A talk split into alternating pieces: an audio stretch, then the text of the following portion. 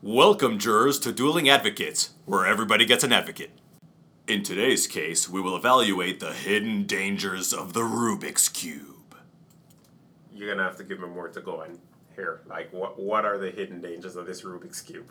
Oh man, the Rubik's cube is basically a gateway drug into pride and uh, a false sense of intelligence, all sorts of issues that, that it can create within societies. Now, now we're talking about the the actual little toy with nine small cubes on each side, and you have to get the colors all sorted back together again. That Yes. and and that causes false images and impressions in society. Yeah. It makes you think that, that you're smarter than you truly are. It gives you a, a high level of, of pride in an achievement that is meaningless, and it's overall a detriment to society. I mean, like, And I'm not even going into the racial aspects of the cube, where it's saying that, you know, all colors have to be in their place, segregated from each other.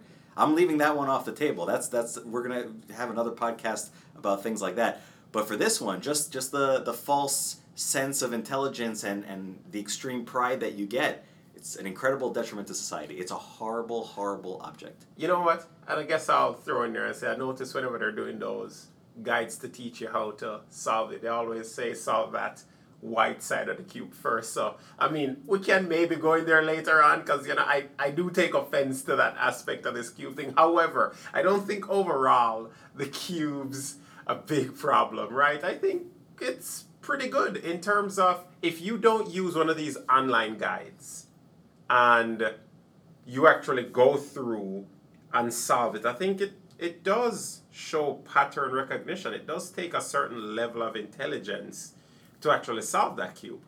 Yes, but nobody solves it. That's what I'm saying.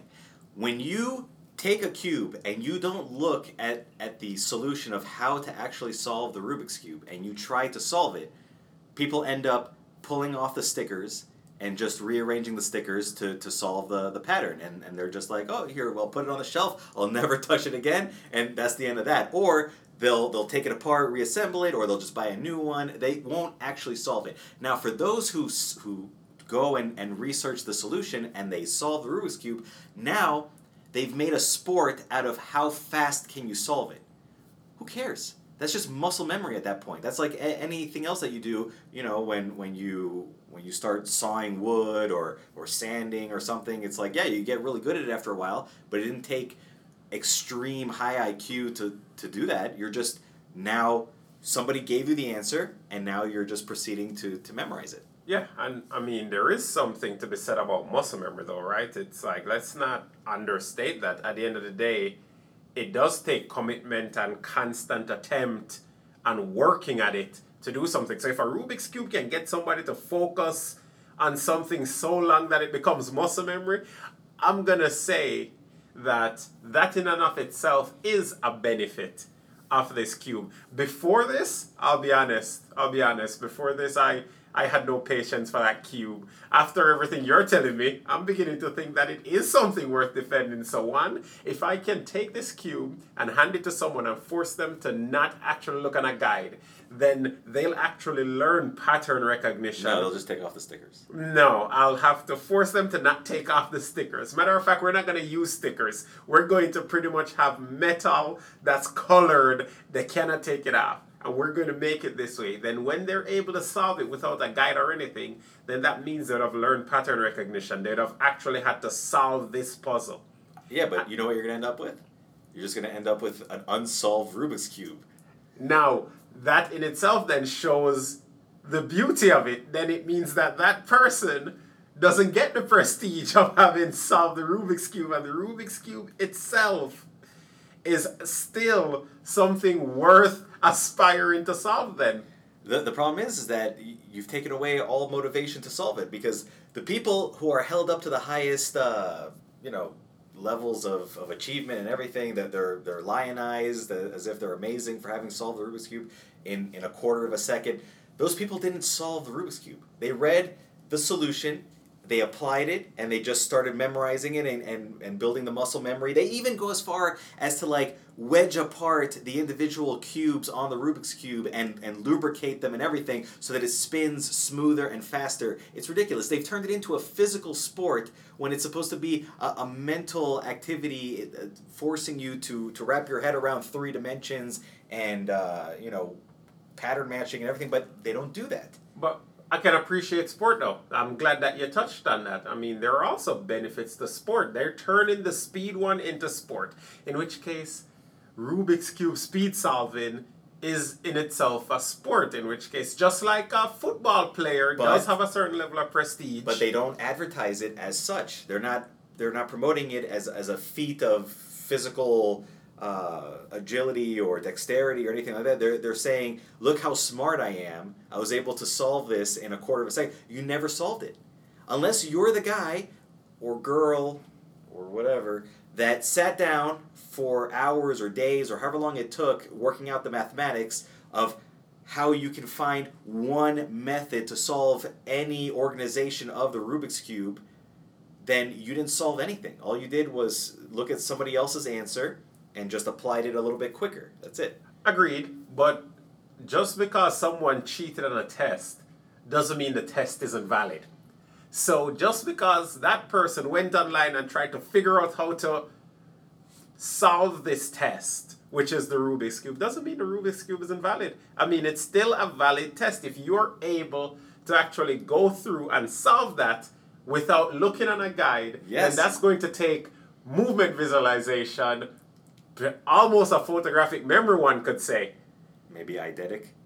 Maybe, but at the end of the day, that take that does it means you have someone that is intelligent. A certain level of intelligence is required. So yeah, I think it is valid. I think if you can solve a Rubik's cube, But nobody it- solves it. That's what I'm trying to tell you. Nobody takes it to that level. They just buy the cube. They follow the, the YouTube video that tells you how to separate the, the pieces, smooth them out, add lubrication. Then they, they watch the other video that tells you what the actual formula is for, for solving the cube. You have to do, you know, 12 right turns and then, you know, two vertical turns, whatever it is. I, I haven't looked at it. And and then they, they, they solve it and they're like, look how smart I am. Oh, you're so smart.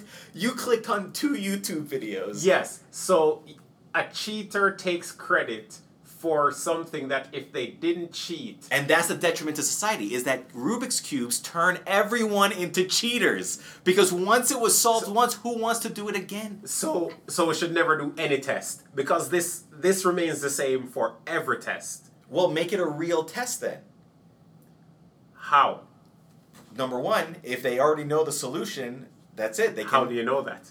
If they already know the solution. It's simple. Almost every single one of them that they have such a huge amount of pride and their ego is out of this world from having quote unquote solved the Rubik's cube that they posted a video of themselves on YouTube uh, solving the Rubik's cube. So you just anyone who posted a video automatically disqualified. Anyone who has already participated in an event automatically disqualified from the next ones because you already know the answer.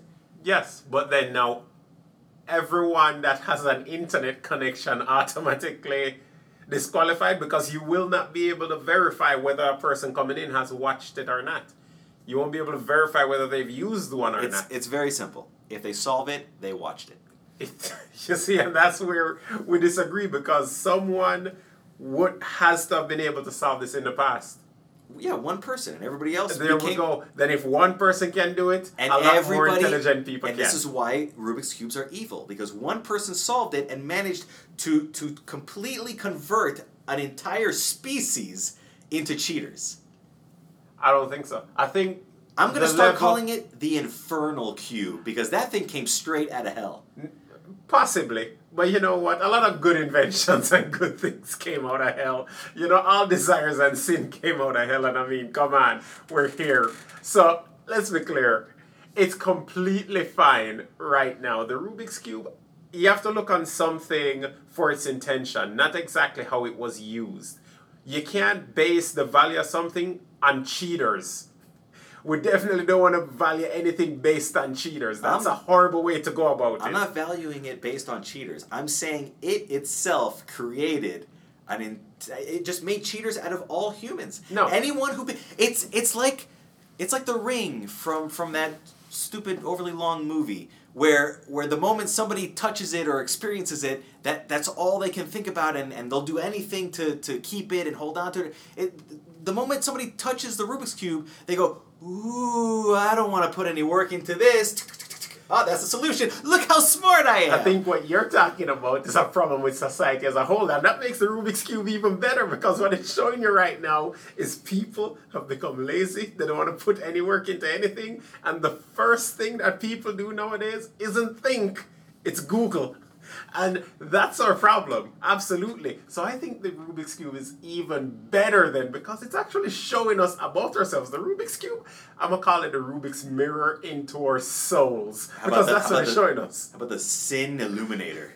Maybe I also like that. I hope that when they finish searching for how to solve it and they do solve it, I hope they feel dirty because they just went and dirted the the beauty that is the Rubik's cube. You know, it's funny. I- wonder how many souls are in hell right now because of the Rubik's Cube. I want to say all of them except one. Yeah. except that one. That one soul he went off. Well, I'm sure he still went to hell, but for something else. Yeah, maybe. maybe. Probably because he made the first video showing how to solve it. That's his crime. Yeah, he he made a, a whole species uh, a bunch of sinners. So yeah, that's a sin in itself. Yeah, in and of itself, I don't disagree. That, but ultimately, I still think the Rubik's cube itself is a good thing. I think honestly, I, I've used Rubik's cubes in the past. I've tried. My Oh, you're going straight to hell. I've never watched a video on how to solve it, and And have you solved it? not quite. Okay, I haven't solved it either. I, I spent a good five ten minutes with it, and I was just like, you know, I'd, I'd rather just do something else with my time. No, there was one time I thought I really had solved it because I got one side and I'm like, oh, this is perfect. And then I turned it around and I realized that that's not quite how it works. But That's part of the evil of the Rubik's cube, and then it, it forces you to, it frustrates you to the point where you're just like, no, I there, this is either unsolvable or there's there's something there that I'm missing, and then you research it, and then that's the beginning of the life of a cheater. But that's it. I didn't research it. I just said, you know what? Maybe I'm just not smart enough to solve this this pillar and test for intelligence. And then I put it down and I started a podcast. and that's that's what makes you honorable enough to be an advocate. but, ladies and gentlemen, you know if if you value the the mental stability of your children and and their the future of their souls, I recommend that you avoid the Rubik's cube at all costs. Warn your children about the dangers of the Rubik's cube. And on the flip side, I think you should all hand yourself, hand your children that Rubik's Cube and have them attempt to solve it. And if they can't, just accept that that child has a life of a podcaster. Was your favorite advocate arguing on your behalf, or have you discovered a new respect for the opposite view?